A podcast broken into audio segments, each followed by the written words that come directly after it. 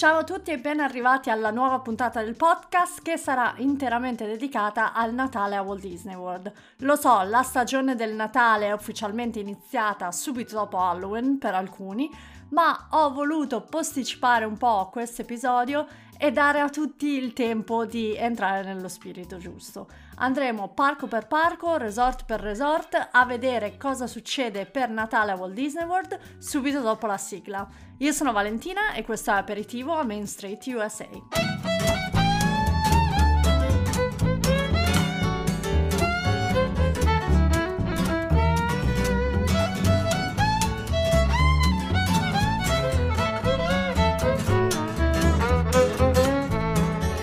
Dunque, prima di tutto vi voglio ricordare che negli Stati Uniti la stagione del Natale si apre ufficialmente a fine novembre, il giorno dopo il Thanksgiving, che è di solito l'ultimo giovedì di novembre. Il giorno dopo quindi è il Black Friday e il Black Friday non è solo il giorno dello shopping sfrenato per gli americani, ma è proprio il giorno che apre tutte le attività natalizie, quindi le famiglie fanno l'albero proprio in quel weekend come da tradizione e così via. Chiaramente, come poi succede anche da noi, la data ufficiale, tra virgolette, dell'inizio del Natale si sta spostando sempre di più fino a praticamente inglobare tutto il mese di novembre e iniziare subito dopo Halloween. Ma questo in realtà è uno sviluppo degli ultimi anni, diciamo, ma a Disney questa è in realtà una tradizione vera e propria. Infatti, come sappiamo, i parchi vengono decorati per Natale tra il 31 ottobre e il 1 novembre, ma la grossa parte delle attività natalizie poi in realtà iniziano più tardi nel mese. Oggi voglio iniziare da Disney Springs e vedere appunto cosa è stato organizzato per il Natale nella bolla Disney di Orlando per il 2021. A Disney Springs sono state organizzate tantissime attività, chiaramente ognuno dei 100 e passa negozi di questo centro commerciale all'aperto ha offerte di qualsiasi tipo, souvenir, oggetti, dolci, biscotti, gelati e così via a tema natalizio ed oltre a questo però ci sono due attività principali che sono gratuite per i visitatori che tornano praticamente dopo l'anno di stop che è stato il 2020. La prima è andare, come in tutti i shopping mall americani che si rispettino, a salutare Santa Claus. È attiva infatti una virtual queue che assegna finestre temporali in cui è possibile andare a fare un saluto al vecchio con la barba, scattare qualche foto e chiaramente i bambini possono dirgli cosa vogliono ricevere per Natale. Tutto questo chiaramente è sempre a distanza di sicurezza, non ci sono abbracci, non c'è da sedersi sulle gambe di Babbo Natale per quest'anno, ma in ogni caso questo come ho detto è un classico dei centri commerciali, dunque non poteva mancare nell'offerta di Disney Springs. La seconda attività è il Christmas Tree Stroll, ovvero una propria caccia al tesoro in giro per Disney Springs con tanto di mappa e adesivi alla scoperta di 20 alberi di Natale tutti tematizzati e dedicati a diversi film e personaggi Disney. Ho visto un video di questi alberi e devo dire che ce ne sono alcuni di davvero bellissimi, da quelli del Re Leone che ha la classica scena di Simba in cima che viene mostrato al resto della savana uh, come puntale dell'albero, molto interessante. Uno dedicato a Oceania e così via, insomma, tutti molto decorati, tutti molto in stile Disney e chiaramente la qualità, come sappiamo, non manca. Se si riescono a trovare tutti gli eventi, gli alberi di Natale, c'è anche un piccolo premio, ovvero la spilla originale del Christmas Tree Stroll del 2021. Poi chiaramente, come ho detto, ci sono menù e drink speciali in molti dei ristoranti di Disney Springs e chiaramente la fanno da padrone i ristoranti più famosi, da Homecoming, di cui vi parlo spesso, Boathouse, Wine Bar George e così via. Menzione speciale però quest'anno, come un po' di anni passati, va a Jock Lindsay's Hunger Bar, che è il bar dedicato al pilota di Indiana Jones, quindi è un vero e proprio hangar, che per le feste diventa Jock Lindsay Holiday Bar e quindi viene completamente decorato a tema natalizio e chiaramente offre snack e bevande chiaramente a tema. Altra cosa carina è che ogni sera nel town center di Disney Springs viene sparata la neve finta per creare l'illusione di un Natale al freddo come chiaramente in Florida non esiste. Anche i resort vengono decorati per il periodo natalizio e soprattutto quelli della categoria deluxe sono sottoposti a trasformazioni che valgono sicuramente una visita.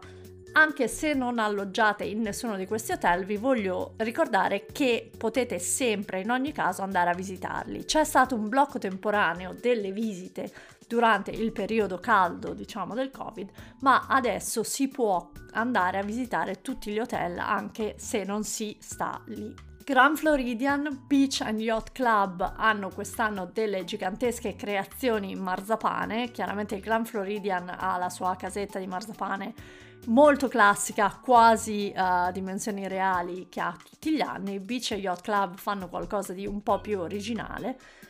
Ve ne ho parlato qualche episodio fa e come di consueto anche le lobby di Wilderness Lodge, Contemporary e Boardwalk sono completamente decorate per il Natale.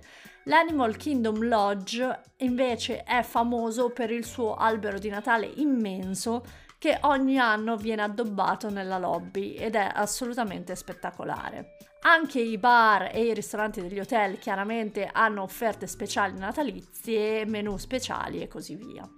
Dunque, dopo questo giro dei resort è ora invece di andare a vedere cosa succede dentro i parchi e non possiamo non partire da Magic Kingdom. Allora, come vi ho accennato prima, le decorazioni di Natale in questo parco arrivano il primo di novembre, pochissime ore dopo l'ultimo party di Halloween e le vere e proprie feste di Natale, gli after hours a pagamento e così via, iniziano di solito durante la prima settimana di novembre e continuano fino a Natale. Di questi after hours abbiamo già parlato e abbiamo già rimarcato più di una volta il fatto che l'offerta è sempre più scarsa e i prezzi sono sempre più alti, ma come tutti gli anni la maggior parte di questi eventi speciali vanno sold out e quest'anno non c'è stata nessuna differenza. Quindi biglietti sold out soprattutto per le feste più vicine alla data cruciale del Natale. Durante i party, tra le altre cose, neve sulla Main Street, parate speciali in cui compare anche Santa, spettacoli di fuochi artificiali pensati proprio per il Natale e così via. Se siete interessati, tra l'altro, a vedere lo speciale di Natale con i fuochi d'artificio sul castello di Magic Kingdom, potete guardarlo su YouTube perché ho già trovato video in qualità molto molto molto buona e si chiama Minnie's Wonderful Christmas Time Fireworks, quindi ve lo potete trovare lì. Altra cosa molto carina che succede puntuale ogni anno è la trasformazione della celebre attrazione Jungle Cruise in Jingle Cruise. In pratica un overlay di Natale che tra l'altro si inserisce perfettamente nella backstory del ride, questo l'ho scoperto preparando questo episodio, Infatti gli skippers della Jungle Cruise hanno nostalgia di casa, visto che stanno nella giungla lontani da casa per molto molto tempo, appunto a portare in giro i turisti, e quindi hanno nostalgia sia delle loro famiglie, ma anche dell'inverno freddo con la neve, e quindi decorano la giungla per farla sembrare un po' più simile a casa. Da quest'idea degli skippers nasce la Jingle Cruise. A Magic Kingdom poi, come abbiamo detto qualche episodio fa, stanno lentamente tornando i meet and greet e in questo punto dell'anno non poteva mancarne uno con Babbo Natale che appunto accoglie i bambini praticamente durante tutto il giorno, proprio a fianco del negozio di decorazioni natalizie permanente che è aperto appunto tutto l'anno che si trova a Liberty Square. Saltiamo agli Hollywood Studios che a sua volta avranno una nevicata artificiale, chiaramente su Sunset Boulevard, una motorcade natalizia con tutti i personaggi Disney, decorazioni su Eco Lake, incluso un cappello da Babbo Natale per il famosissimo dinosauro Gertie, che è quel dinosauro gigantesco che vive in riva al lago, Il Frozen Sing Along ha una versione natalizia, come se non ci fosse abbastanza neve e freddo già in quello spettacolo, e anche qualche attrazione di Toy Story Land viene addobbata a tema natalizio.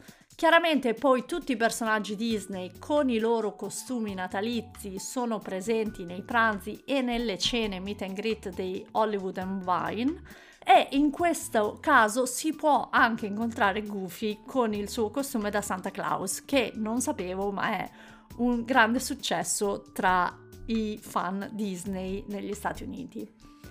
Ad Animal Kingdom invece ritorna la Merry Menagerie dopo un anno di stop, che è stato l'anno scorso, che sono queste marionette abbastanza grandi, diciamo, a forma di animali, che vengono guidate per il parco e interagiscono con il pubblico e possono essere anche accarezzate dai più piccoli. Quindi ci sono pinguini, orsi polari e così via che accompagnati da musica natalizia, insomma, si fanno il giro nel loro parco.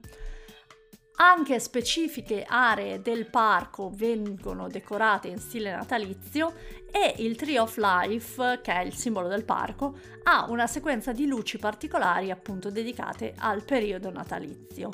Ma arriviamo al parco che probabilmente contiene la più alta dose di Natale di tutti, che è Epcot dal giorno dopo Thanksgiving, Epcot diventa la casa del quarto e ultimo festival della stagione, ovvero l'International Festival of the Holidays, che sarà poi aperto fino a fine anno.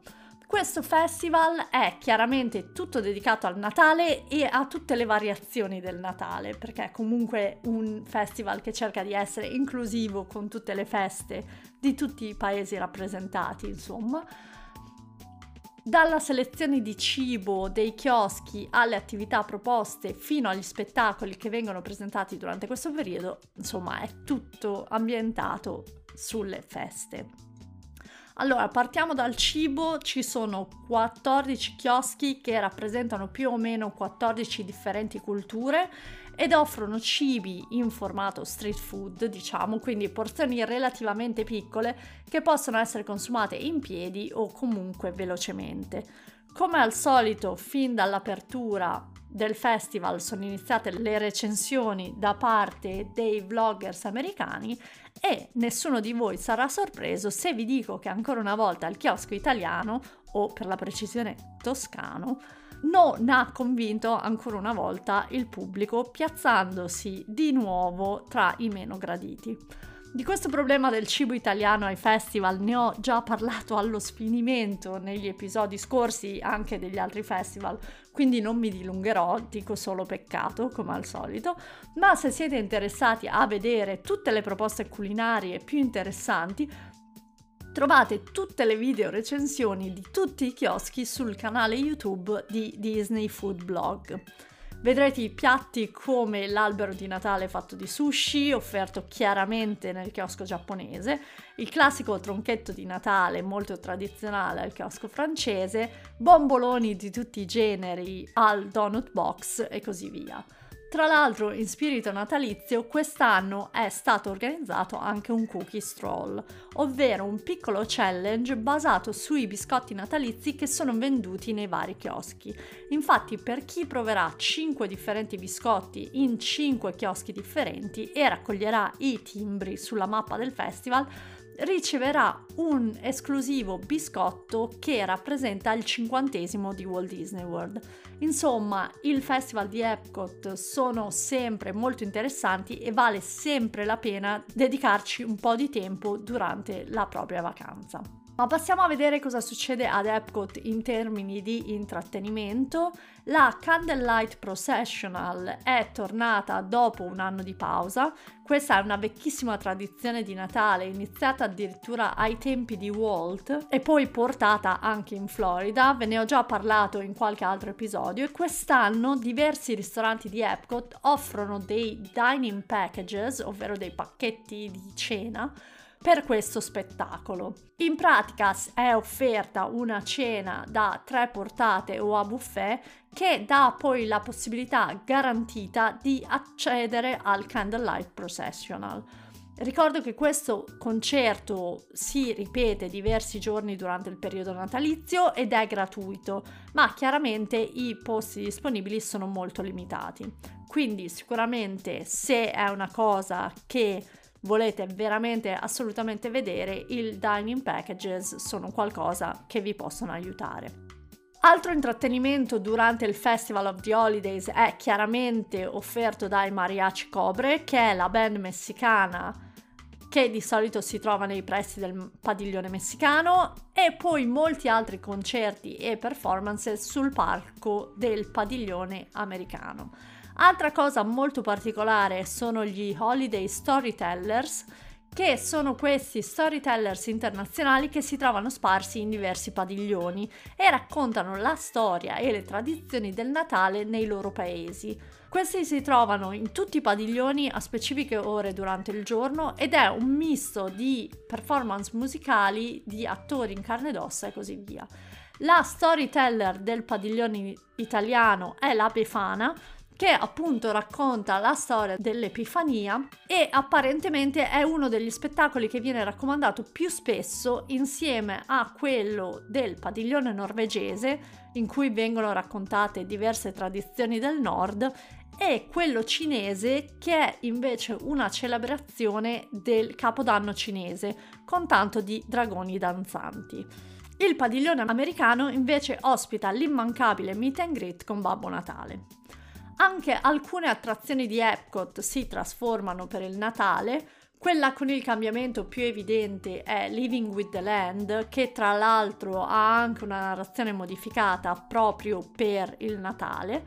E poi, dettaglio per invece i più attenti, sono gli animatronics di Figment in Journey into Imagination, che hanno ricevuto il maglione natalizio come è già successo anni fa. Oltre a tutto quello che vi ho appena raccontato, per i più piccoli, ma non solo in realtà, il Festival of the Holidays ha anche una caccia al tesoro, il cui scopo è trovare Olaf, che è il pupazzo di neve di Frozen, in diverse parti del World Showcase. Una volta individuato Olaf e messi tutti gli stickers nel posto giusto nella mappa della caccia al tesoro, si vince un premio. A differenza delle altre attività, questa non è gratuita ma costa 10 dollari. Insomma, se vi serviva una ragione in più per visitare tutti i padiglioni del World Showcase e passarci un sacco di tempo, ora ne avete una se andrete durante le feste di Natale.